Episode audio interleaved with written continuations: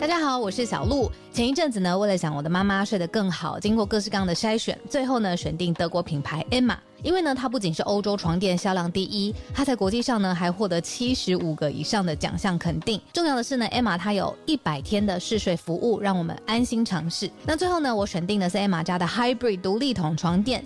试躺之后呢，我就给它一个 hashtag 叫做云朵般，因为呢这一款床垫它有很强的包覆感，所以躺进去之后就像被云朵包住一样，很舒服，很有安全感。另外呢，这一款床垫的透气度也很好。外层呢有一个布套，它是可以拆下来清洗的。所以最近如果有睡不好想换床垫的听友呢，可以把握母亲节的期间艾玛的床垫组合最低到五五折。那输入早安新闻的折扣码 Morning，额外呢还可以再打九折。相关的优惠消息都在节目的资讯栏，欢迎大家点选链接了解更多。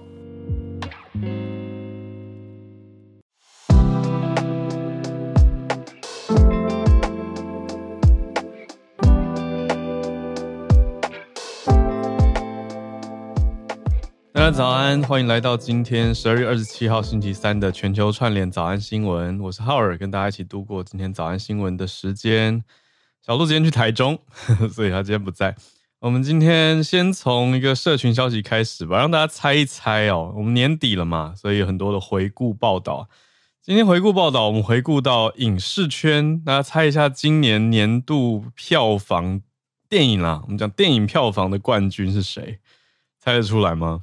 如果已经有看到相关报道的人，当然已经知道答案啦。那是我们今年也刚好在节目上有讨论过的一部电影。不过我们讨论过蛮多电影的。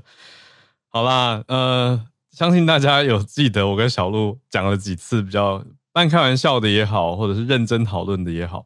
我们讨论到巴本海默嘛，就是呃，你说 Oppenheimer 奥本海默跟 Barbie 不是放在一起讨论吗？因为当时几乎是同一天上线，同一天在各个地方上映，所以就被放在一起讨论了嘛。那其中的一部呢，跌破蛮多人眼镜的吧？竟然票房年度冠军是芭比，是芭比哦，不是奥本海默，也不是很多人以为会冲到很前面的闪电侠，甚至后来好像评价并没有像大家一开始期待的那么高。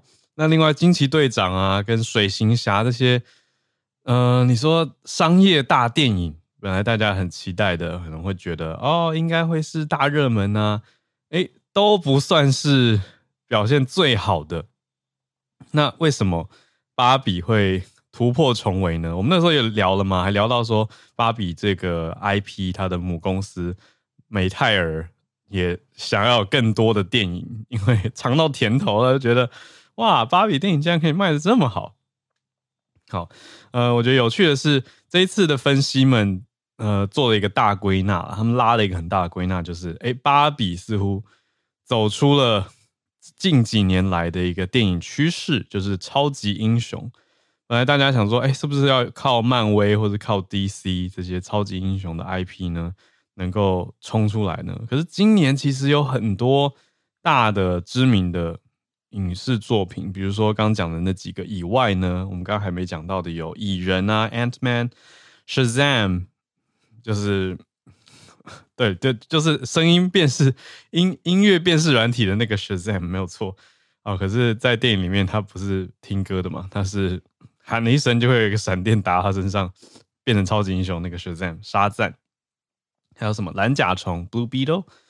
呃，真的票房的确都是有点叫好不叫座，然后再加上比较近期上映的《水行侠》，刚过的周末票房在美国、加拿大的票房，呃，好报道用了仅才两千八百万美元，我就觉得好了，两千八百万美元也不少，可是，在整体票房比较来说，美加两千八百万，那海外呢八千万哦，所以。你对比一下，芭比今年年度最高票房是多少呢？全球十四点四亿美元。好了，这样就马上拉出了差距来。那它有很多的特点嘛，包括，嗯，这个叫什么？哦，好，呃，导演是女生，我觉得已经没有很特别了。好，这对不起，报道把它当成一个亮点，可是一边讲一边小吐槽，然后就说嗯，女性指导，现在呃女性导演很多，好，然后还有讲到说非常女性化的玩具改编，嗯，但但我觉得现在对于女性化的定义是不是有很多的翻转，很多的变化？然后这个我小小做一个，嗯，好啦，总之这部芭比被认为是很女性的电影。可是我自己看了，我不会觉得她很女性啊，还是大家还是觉得很女性？我好奇一下大家聊天室的感受跟想法。还有人讲，好严重哦！有听友说看了《水行侠》以后就不想再看英雄片了，感受这么强吗？有人觉得芭比看不懂，主题很好，可是看不懂。那看不懂为什么又觉得主题很好？等一下，你这个留言有点矛盾，觉得被骗到电影院，那可以多写一点吗？是好奇被什么元素？吸引，或者说预告片的的哪些东西让你觉得想进去看，结果看了没有看到，所以觉得被骗吗？好奇耶。对，我芭比，我的确没有很爱。我那时候看完也有讲嘛，我我特别是中后段，我觉得前面蛮新鲜的，可是到中后段，我就嗯，我觉得中后段有给我一个偏老调的感觉，特别是有一种一而再再而三重复一个主题哦。可是你说至于它的整片。的意义吗？或时代意义，还有票房意义，我觉得是很高啦。另外，Billie Eilish 的那首歌也真的蛮好听的，就是呃，我们要唱的意思。但 反正就是大家知道那首歌唱得很空灵、很飘，因为刚好前两天又听到他的故事。对，很多人觉得被电影影评骗进去哦，哦，就是影评写的看起来非看不可，很赞，是不是？哦，老公陪着看就睡着。好，我可以理解。我看到最后的时候，我有一点快要飘走了。好，那但我要讲的是拉回来。如果要讲女性这个议题的话，对对对啊，我觉得现在反过来思考，到底什么叫做女性电影？就是现在你说很多东西大家都可以做到了，或者都可以呈现了，那一定要你说，哎，女女导演拍的就叫女性电影吗？似乎也不能这样定义哦。对啊，可是当然你说很多不同的策展方，比如说女性影展，它要怎么办展？那你说，如果今天办一个主题论坛，然后全部都邀请女性创作者，它的确也是一个女性活动，对。但是你要怎么去单一的切入？我觉得可能会有越来越多的切角跟观点需要去加进来吧，才会越来越多元多样。那我昨天去看了一个动画片，很特别，是叫做呃《Chicken for Linda》法国的动画电影哦，那中文翻成《琳达想吃鸡》。琳达是一个八岁的小女生，她想要吃鸡肉，可是这个鸡肉背后是有一个故事跟原因的。才一个多小时吧，蛮短的一部呃动画长片啊，就是它不算短片的范畴。可是我确认一下，它是不是今年的 Annecy 呃 Animation Festival 的冠军？我印象没记错的话，它好像是安息影展的冠军哦。那片商刚进刚进而已，昨天试片，呃，后天正式上片，二十九号。那他还特别，因为他是法文片，他有中法，就是特别做中文配音，连歌曲都配唱。有兴趣的话，我觉得大家可以去看一看，蛮适合合家观赏的。哦、他就不会有什么看不懂的问题，我觉得他蛮清楚的。他就是，嗯嗯、一个，嗯、一对夫妇。动画夫妇创作出来的作品，我就不讲太多剧情，因为剧情很简单，可是呈现出来的是法国的家庭关系，还有亲子互动，跟小朋友的异想世界，跟真实现实的很多碰撞。那画面非常的鲜艳、丰富、缤纷。那有一些其实他他用很轻松的或者欢乐的语调去讲了很多社会面的真实的事情，我觉得很对我来说是蛮法国的一个作品。嗯，有兴趣的话，大家可以去看。好，讲芭比，讲一讲整个大转折，变成讲 Linda Chicken for Linda，我觉得蛮蛮不错的。我是回来才看到，哦，原来他们还有做中配，因为这呃试片给我们看的是法国原音。好啦，就跟大家分享一下关于电影的消息。今天社群讲说，年度票房最佳竟然是芭比。那影评就说，哎、超级英雄电影受到了挫折震撼。好，我们今天的四题新闻盘点准备要开始了。今天第一题呢是乌俄的一个大更新哦。讲大更新是因为真的又蛮蛮重大，也蛮惊讶的，而且一转眼又即将要满两年了。乌俄战争。好，我们看到俄罗斯证实了他们的一艘大型登陆舰被乌克兰攻击。有造成死伤。那这个登陆舰的冲击事件，是会让大家看到，哎，乌克兰又冲起来了吗？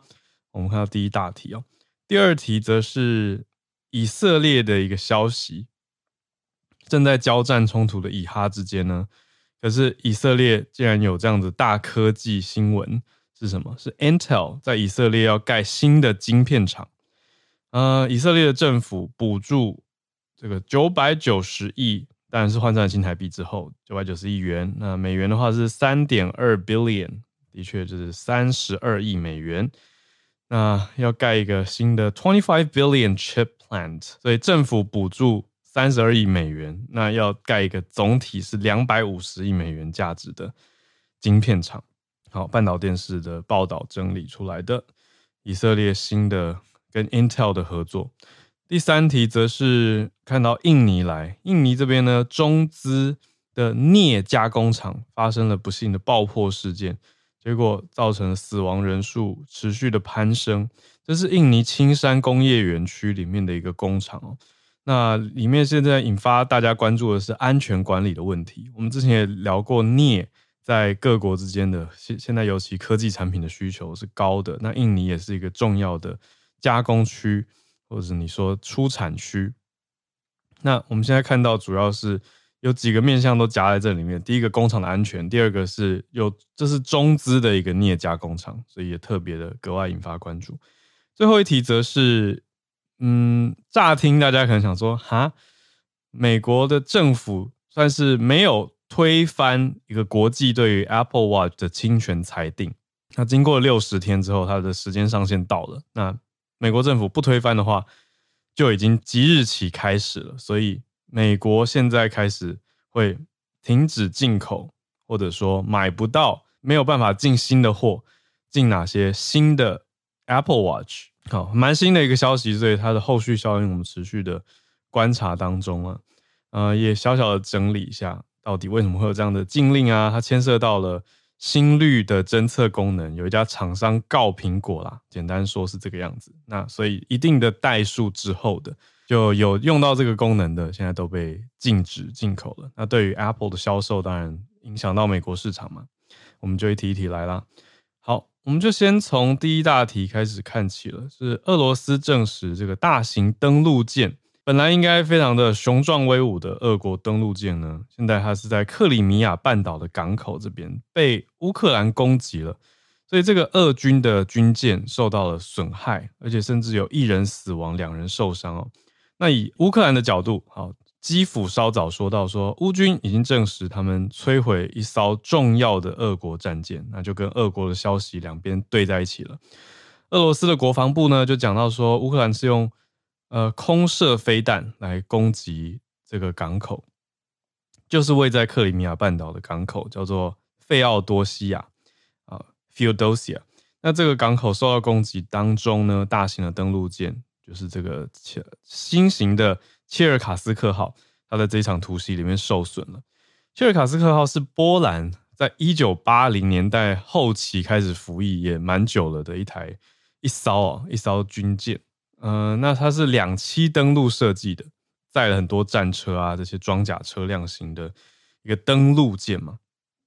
那现在很多媒体都在发表消息，甚至俄罗斯媒体自己也发了，就是在讲说，哦，这个呃，费奥多西亚港口边发生了爆炸，还有大火燃烧的影片都传在他们的 Telegram。可是那俄国的官方媒体，俄罗斯的新闻社。国际传真社他就已经报道出来，然后说他们国防部的消息证实了嘛？那乌克兰这边也证实，所以两边基本上就是已经双重确认了。好，那发生这样的事件呢，呈现出来的是在对乌克兰来说，当然算是好消息，终于有一个新的推进了。我们已经好几好几个礼拜，甚至我觉得有到月的规模。没有听到太明确的乌克兰有新的挺进，反而听到的都是乌克兰内部政府的一些问题跟内耗，还有很多的内斗的情况。可是现在在对外上面，特别是对俄罗斯上面反攻，终于有多一些的进展哦。那俄军也一直在很多地方一直抢下，把土地抢回去，俄国的地方。所以听了让大家会觉得对乌克兰的前途有点茫茫啊。但是现在乌克兰有一个新的所在，嗯、应该说所在据点的一个港口，就是克里米亚这边发动攻击，算是有所突围了。那如果拉大格局来看，从去年的二月开始延伸，今年都快要过完了，明年二月也即将要到来，所以大家在讲说快要满两年的交战情况，分析明年专家们的预估是如何呢？呃，综合各个不同的派别，大家的预估预测看下来，明年是会更辛苦的，会有更多的焦灼。那因素有很多。因为特别是乌东地方，你看俄军持续的布局，持续的有在挺进。虽然也看到俄军很多的耗损是没有错，还有你说它的内部供应啊，跟俄国内部，我们从去年战争爆发持续的关注报道，甚至有听到听友跟我们分享，实际住在俄国的听友，呃，离开俄国移民出去的这些资讯，我们也都在节目上跟大家讲过嘛。那你说，对于俄国难道没有耗损吗？实际上还是影响非常大的。可是那个耗损这些消息都比较聚焦在去年哦。那到今年就有一个持续拖着的状态。可是明年为什么会被说焦灼呢？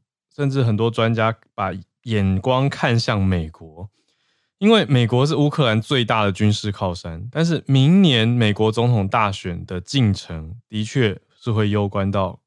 支持乌克兰的力量，还有力道，所以继续看。如果乌克兰没有办法有新的能源跟新的资源补充的话，没有资金的挹注，那战争的天平就会倒向俄国，这是其中一派的讲法。那回顾看来呢，今年二零二三年两边已经很焦灼了，乌俄双方都没有重大的突破，所以乌克兰的确是有在讲说啊，有收复啊，可是。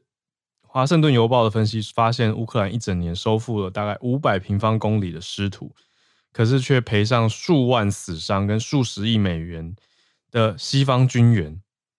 但是，当然，泽伦斯基还是继续坚持要把克里米亚，甚至包括克里米亚都要收回来，还是很努力的反攻。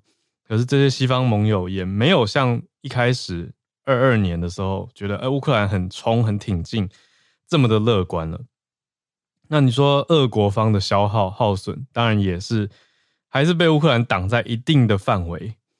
好，所以整体看下来，的确还是需要两边都需要很多的后援，那也不会轻易的和谈，没有什么和谈的契机，会继续的斗下去，直到明年，而且还有更多的变数，包括美国总统大选。我们来看到第二题，来到了以色列，在这样子敏感的时间点宣布这个消息。嗯，我不知道大家怎么想呢？那我们先讲消息面吧，就是以色列政府跟 Intel 也是公开的，就对外表示说，以色列政府要来支持英特尔在以色列的南部来盖一个新的晶片厂，就是我们刚刚讲的两百五十亿美元的总造价，其中政府出三十二三十二亿美元来支持哦。那就在这样敏感的消息之后，似乎不顾以哈的冲突。还是要要盖，要继续。那 Intel 的说法是什么呢？就是讲到说，哦，他们要努力的打造弹性、有弹弹性的全球供应链重要的一环。那英特尔继续在欧洲跟美国进行，还有规划制造业的投资。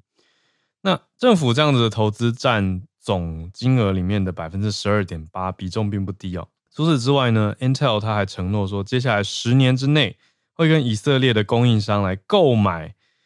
价值六百亿谢克尔，这是以色列的货币，呃，换算成新台币大概五千一百二十六亿的商品跟服务。所以对于政府来说，以色列政府来说，当然是支持以国的一个经济重大的，你说活水的源头吗？那也预计新的工厂会有几千个工作机会，就这样创造出来。英特尔它以色列会经营四个开发跟生产的基地。所以规模的确是庞大，那其中还包括在一个叫做基耶盖特的一家制造厂，那还会在以色列聘一万两千名左右的员工。所以除了刚刚讲的这个新厂啊，它本来就已经有不少的投资了。那今年六月的时候，尼坦雅胡是以色列的总理就已经讲过，说 Intel 会在以色列盖这个新的厂，他六月就有预告过了，而且他当时讲的就是现在现在报出来的金额两百五十亿美元。可是英特尔它之前是拒绝证实这笔投资的。那经过你说从六月到现在半大半年的内部协调跟我们看不到的协商，现在公布出来给大家看的，就是如同当时尼坦雅胡所说，两百五十亿美元，只是其中政府占的比重不少，占了这个三十二亿在里面。那英特尔是说，扩建工程已经开始了，他们要盖无尘室啊，还有辅助建筑。新的厂房预计是二零二七年启用，那会营运到二零三五年。好的，所以看到英特尔在各个地方继续的推进推展。那半岛电视也做了一个特别的报道，就是在讲这件事情。好，我只能说。嗯、西方国家对于以色列的支持真的还是非常的强大。那背后有大家不一定感觉得到的许多力量。我说的是民族的力量。你说犹太人在以色列之外的影响力，这绝对是不容小觑。好，那第三题来到了印尼这边，镍的加工厂发生爆炸事件嘛，我们就讲到说它有很多的因素在其中，包括哎，怎么这么刚好呢？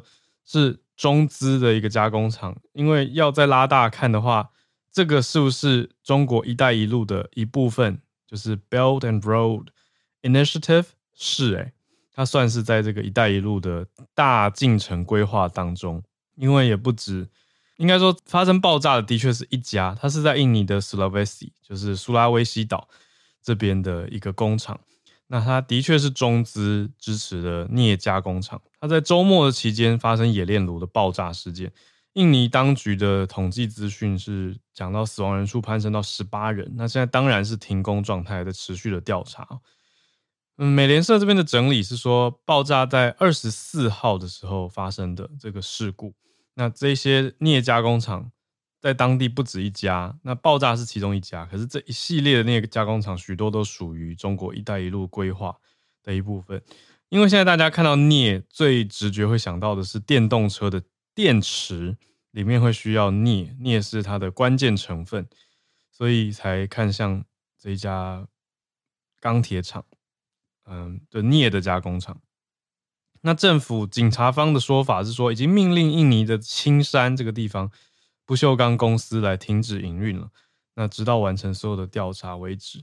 那爆炸是非常重大，尤其是苏拉威西这边的这个中资镍冶炼厂，已经不是第一起了，是今年第三起的致命事件。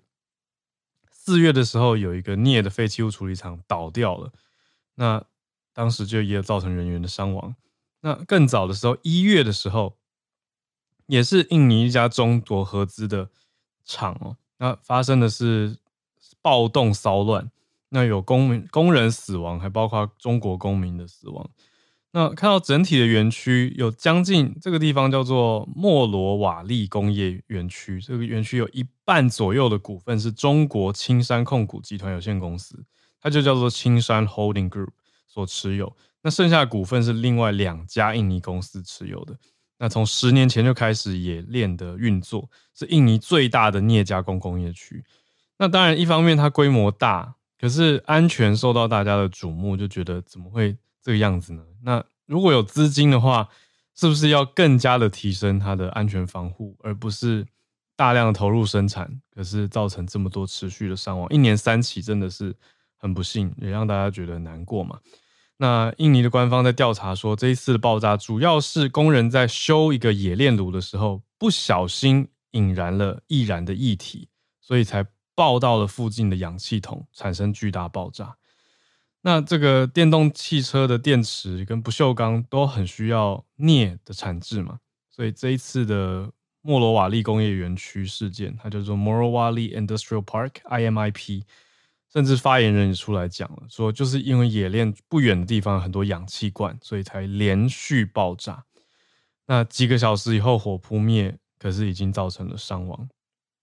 好，那伤亡人数持续的在这几天有新增，所以让大家看着觉得啊，非常的不幸。这是今天第三大的题目。那我们来到今天最后一题，今天的第四题，等一下准备要进 SMC 找科学。我们今天来讲这个第四题哦，Apple Watch。好，主要是有一家医疗技术公司叫做 Massimo，这个是它的来龙去脉。就是 Massimo 算是提出了一个国际的申诉，叫做 ITC。它对于国际的一个贸易组织，这个叫做国际贸易委员会 ITC，嗯，提出了一个禁令啦，就是因为这家医疗技术公司 Massimo，。他说：“哎，Apple Watch Series Six 就是大概三年前开始这个六代第六代的苹果手表，它的也血氧监测功能是用到了 Massimo 的功能，所以 Masimo 就提出了诉讼，就觉得哎，你们怎么侵权了？你们怎么可以用这个光感测的技术来测量血氧含量？这是我们家的技术啊！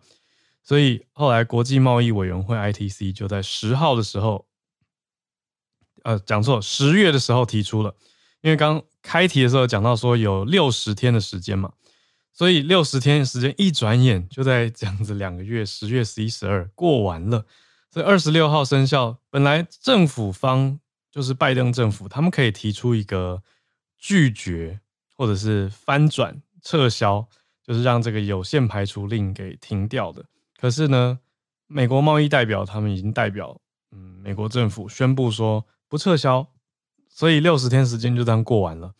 那 Apple Watch Series Six 还有像之后的啊，比如说现在第正在卖的第九代，还有 Ultra Two 两款智慧型手表，已经没有办法在美国继续销售了。好，所以从上个礼拜苹果他们就自己已经停掉了。那可是不会影响到的是其他没有用到相关功能的系列，比如说 SE 啊，就会继续销售。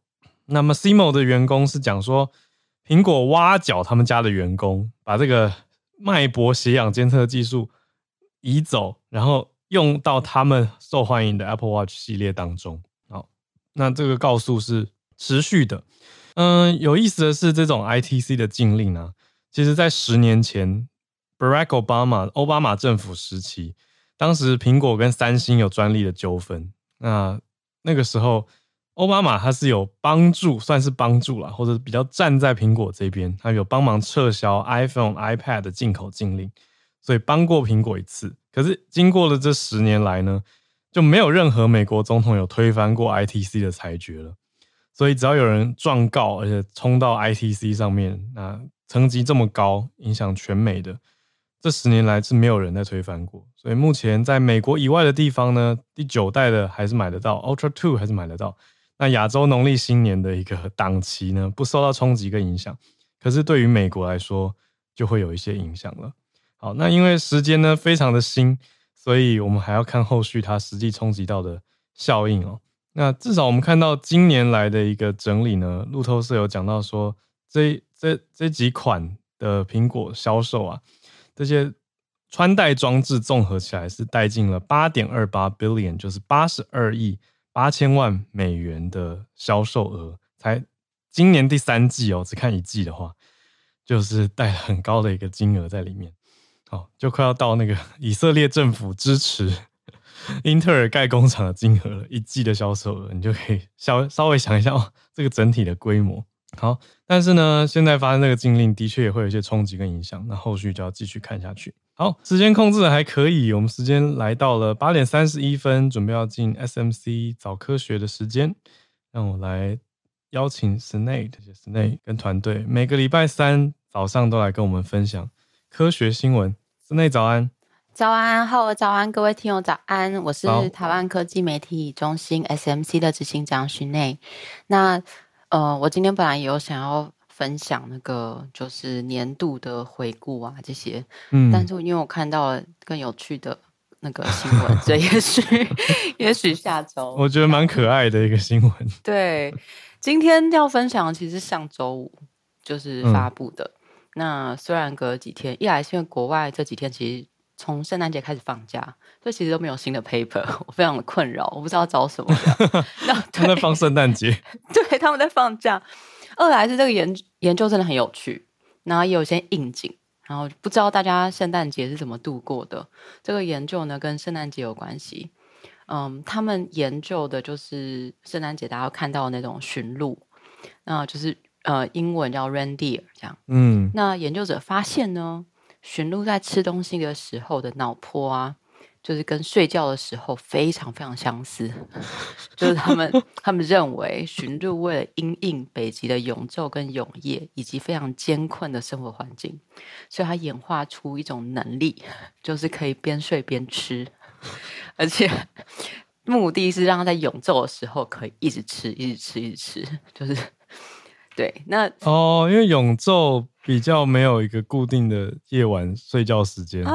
你破梗了，对，没错，是这样吗？是没对，对，对，对，对，对。本来等一下才要讲，没错，哦、就是 在呃，他们其实想要研究的时候，就是我们的那个生理节律，就是生理时钟，通常是跟光有关的嘛。哦，对，那但是嗯、呃，那如果是。呃，在永昼或永夜，就是它的光不是像我们这样子，就是有清醒跟睡眠的时间。嗯，那他们的生理时钟会改变吗？这是最原先这个 科学家的问题。哦、但他们做这件事情，我觉得他们是嗯、呃，更我觉得他们有点突异想天开，但真的做到了，很厉害。就是他们真的带着他们，而且我一直在想要怎么去测出驯鹿的脑波。没错，对 对。这件这个脑波这件事情，就是他如果是看 paper 的话，它里面其实有有图片这样，嗯、对，有图片，就他们怎么怎么怎么测量。然后这篇研究也发的，呃，期刊也很好，叫做 Current Biology。那发表研究的团队是瑞士苏黎世大学的神经科学家，他们发现驯鹿在咀嚼，其实严格讲起来，并不是他们一边吃，而是他们在反刍的时候，嗯。所以一边反刍，在那嚼嚼嚼嚼嚼的时候，大脑都是一种睡觉的状态。好酷哦。说对，呃，这种睡觉它其实是，嗯，应该说它在反刍的时候，它大脑会产生一种慢坡。这种慢坡就是跟睡觉的时候我们那个慢坡睡眠，就深层睡眠的那个坡，就非常非常类似这样子。嗯，对。那科科学家的解释就为什么会这样呢？因为食物在呃北极真的非常难得。那尤其在北极的夏天呢，已经是他们就是呃要吃的时候，要吃东西非常重要的时候。嗯，所以呢，驯鹿就会极大化吃东西的时间，让他们可以摄取足够的热量。所以呢，它就发展出这种边睡边消化的能力，既可以吃东西又可以睡觉。那这其实是在动物就是吃东西睡觉是最重要两件事，让它一次都可以做到这样子。嗯，好，那 这个研究到底要？怎么进行呢？就是你说他有他自然行为没有错，可是研究或做实验总是必须要有一些介入，可是会不会怕影响到他们的行为改变？所以要用最低度影响的方式来进行吧。对，就是如果真的是要去野外，然后抓一个野生的驯鹿，基本上是不太可能。嗯、我觉得他们是呃也意识到这件事情是可行的，就他们去挪威找到被圈养的驯鹿，嗯，然后他们就。年可以记录，嗯，脑波的贴片在他们头上，所以是非侵入性的，就死掉就好了，这样。嗯，那他们呃记录的时间就是大概有三个，就是一个是秋天，一个是夏天，还有一个是冬天。那他们就发现，当驯鹿在反刍的时候，就是在嚼的时候，会进入一个放空的或沉思的状态。而且在这个状态底下呢，有可能是站着，也有可能是坐着，但是他们对于身边周遭的声音基本上就是没有反应，也不会有任何的回应，就像，在睡觉一样。对，就像我们刚进入，大家就在睡觉的时候，一开始进入睡眠状态，会先进入的其实是深层睡眠，就最难被叫醒的时候。嗯、他们发现驯鹿在反刍、在嚼的时候，就是进入那个状态，这样。对，那。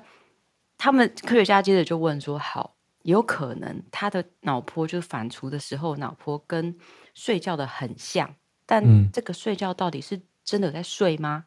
嗯，那他们就去再去分析，就发现反刍时间越长，他们真正的闭眼睛睡眠的时间就可以越短。意思就是说，他在反刍时间反刍的时候，大脑进入了这个慢波，真的很。类似睡眠，嗯、所以他只要呃反刍越长，他休息的似乎就越多，他对于睡觉真正的闭眼睛睡觉这件事情的时间就会越短。嗯，对，所以科学家就认为说，嗯，的确就是他一边反刍一边睡这件事情，很有可能其实就是真正的睡。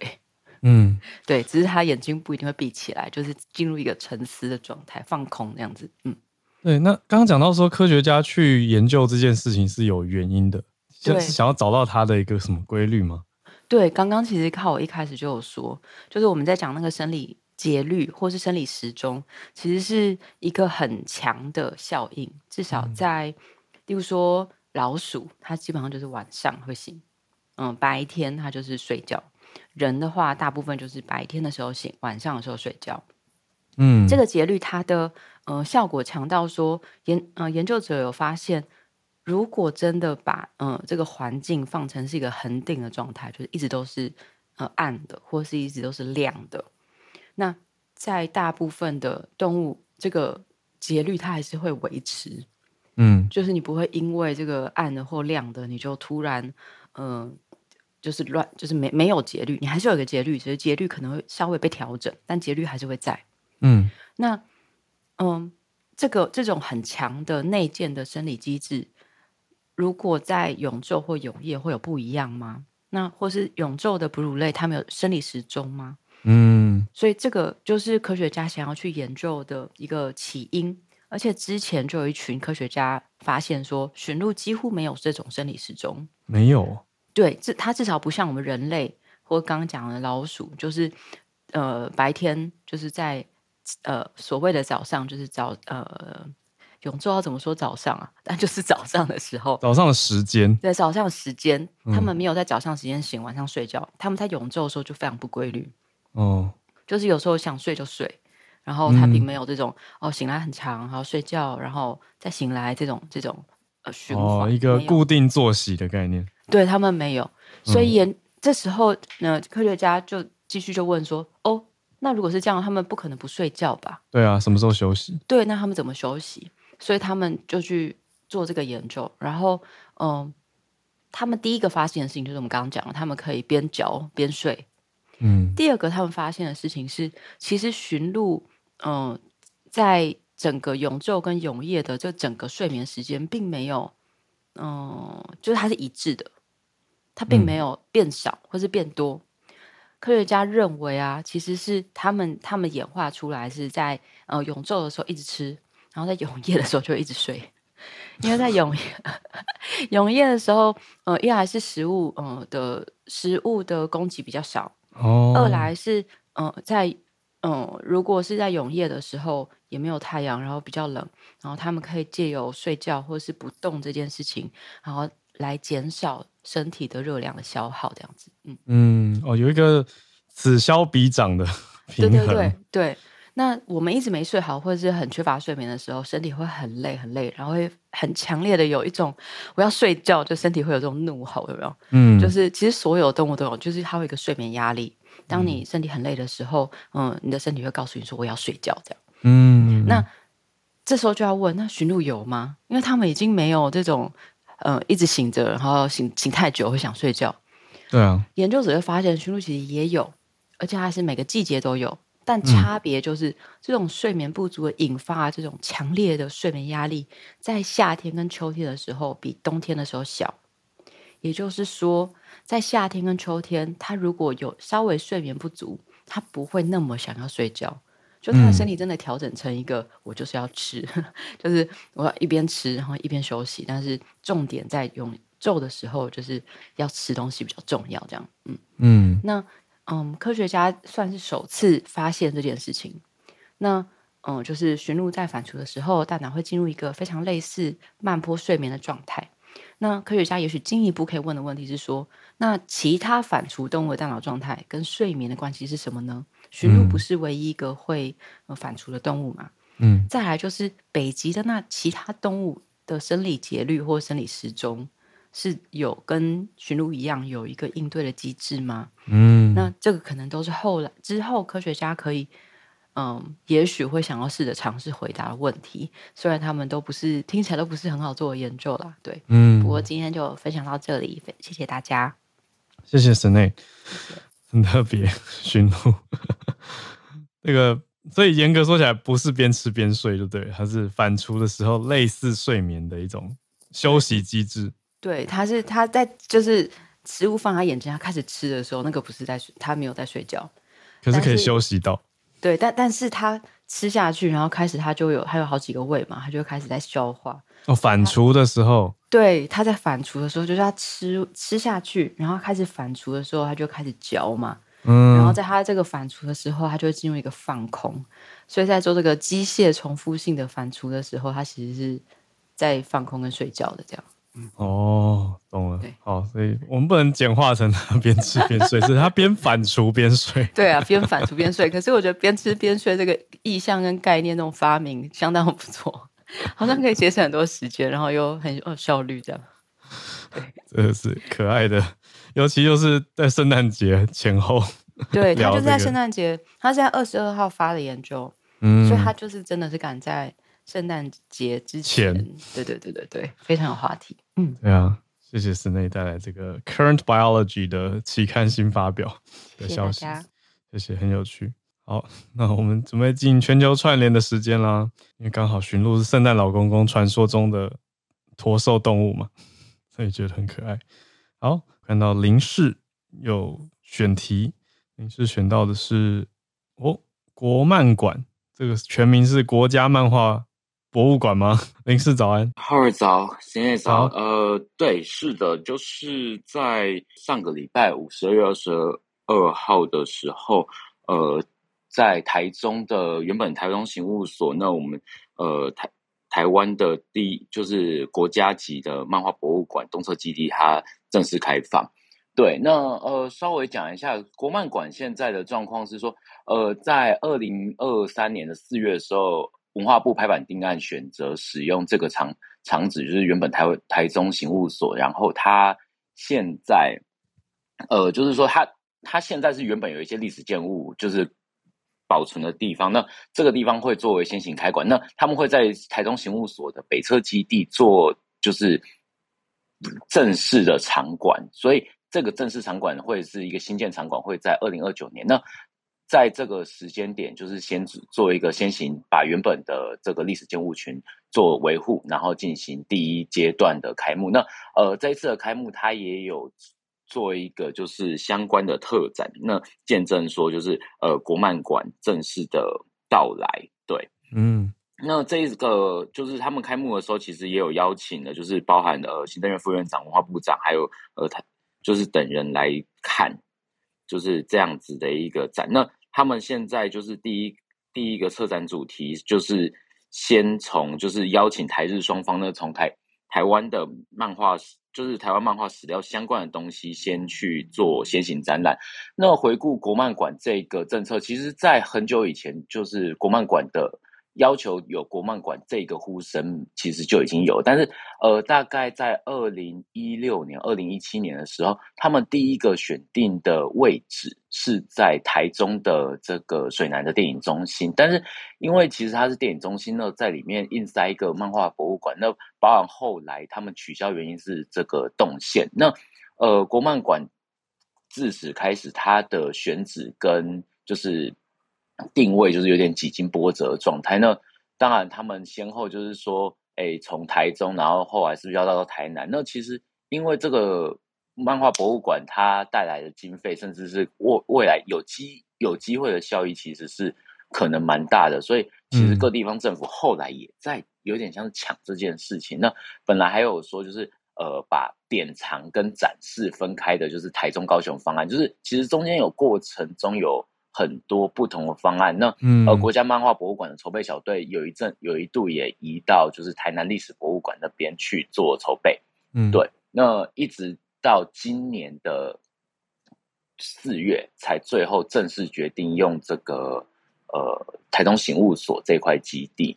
哇，那目前这八个月来，现在已经已经开幕了吗？应该说对，就是现在是它原本那个历史建物群的地方是已经开幕，那也。做了第一档特展，那如果当然是大家跨年有有空有机会可以过去看看，对，嗯嗯，对对对。那说实话，因为他们其实开幕的那个时候就是上个礼拜五，其实也有做相关的论坛讲座，但是因为是平日，所以我没有办法下去。要不然，其实我蛮想知道说，他们国漫馆在开幕的第一档特展，包含他们第一场论坛，其实邀请了蛮多台湾漫画界相领域相关的前辈，然后甚至也有邀请从日本来的嘉宾，所以呃，蛮蛮期待接下来他们是会有怎么样的发展。但是因为政府政策，它其实是需要延续下去的。其实呃，我必须讲，不免担心是接下来呃会遇到选举跟后续的继任者。那因为离二零二九年正式馆开馆其实还有一段时间，所以很多会要再被关注的事情，就是这样的政策延续是会怎么样去执行，其实都会需要去被了解。嗯，对，哇，我觉得很很快耶，因为从四月选址终于选定嘛，就是你刚刚整理了前面，我刚刚也快速的去查了一下，哇，真的是很多波折。可是等于选址定下来到现在开幕八个月冲出来的一个展，蛮蛮蛮佩服这个团队的。就是其实我觉得文文化部就是新任部长上来，其实他可能也因为史哲部长其实上任到现在其实并没有很多很长的时间，所以他其实今这几年对于呃。就是这几个月，他对于一些政策上的推行，确实是速度蛮快。包含国漫馆，包含之前在讲这个黄牛打击黄牛票的这些东西，其实做法确实是比较快一点。那也感谢，其实他们这个特展其实是邀请了台南艺术大学的教授来做协助做策展，所以呃，我觉得是大家都对于这件事情其实期待很久，所以速就是有加速这件事情的操作。嗯，谢谢林世代这个消息。对，我看到会展到明年的三月十七号，现在是二十三号，前几天已经开展了。那策划团队有台视，呃，在就在台中刑务所的演武场，这是我以前骑车会常经过的地方。现在就觉得哇，它变成一个漫画馆了。谢谢林世代的这个消息，有机会大家可以去看看。那我们再继续连线，看到信奇老师，哇，这是一个后续新闻的追踪哦。之前信奇老师跟大家分享过的两个麦克，老师早安，浩尔早安，林氏还有室内早安啊！我其实是在回来台湾之前两个多礼拜就已经有很多的这个加加拿大就有很多这个报道。那今天在加拿大的 Global Mail 里面呢，他有不能透啊、透露的人士有告诉他们。已经快要接近尾声了，就是，嗯、当初在孟晚舟被加拿大去就是加禁以后呢，加拿大有两个麦克在中国也被关抓起来关了。嗯、那那个时候，嗯、呃，普遍都都大家都公认这是一种报复性的抓人，然后关起来。那其中这两个麦克呢，他是在一个多月以前就已经提出国赔，嗯，他叫做 Spaver，就是 Michael S。嗯，那 Mike S 呢，他提出了一个国赔，他的律律师是要求要赔偿一千万啊零五十十点五百万就对了。那可是嗯，在整个呃，调查的结果呢，他们发现其实国家的这个加拿大的 Global，它叫做全球机密啊、呃、分享的一个计划呢，它叫做 GSR，嗯，GSPRP 吧、嗯、Global Security Reporting Program。那它的这个 GSRP 并没有。把他们两个人的身份或是分享的东西啊、呃、保护的很好。那最主要的就是 Michael S，他有他是长期居住在啊、呃、亚洲，然后也常常跟呃北韩非常密切来往。那所以是等于算是加拿大里面唯一少数能够直接跟北韩的金正恩是吧？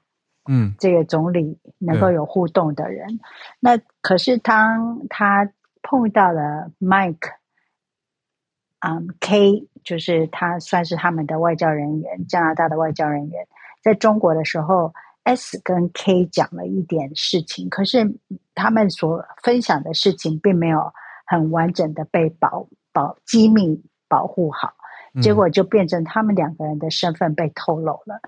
那 Mike S 呢？他是基本上是被呃中国判为是嗯间谍罪，所以他是长期的在监狱里面被遭受凌虐就对了。那所以他回到呃回到了加拿大以后，经过了慢慢的休息，他的律师代代替他，然后去跟申请国赔。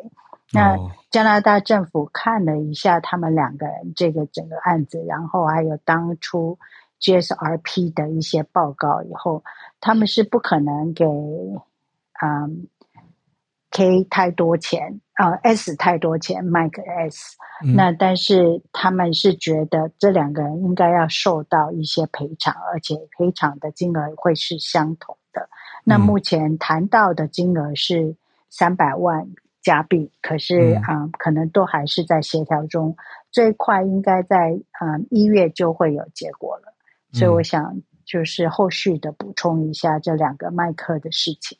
嗯，我这我这边看到的是政府愿意嘛？政府现在初步是提出说有意愿要来来付出国赔，对啊。可是刚刚就很好奇，这老师也帮忙阐述了一下这个过程，就比较能理解为什么政府愿意要付国赔。我想说。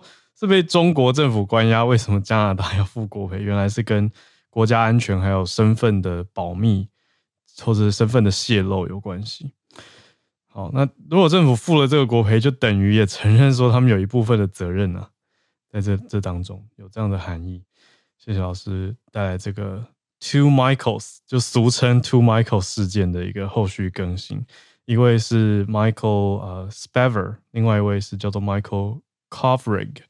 嗯，就是 Michael S 跟 Michael K，谢谢老师。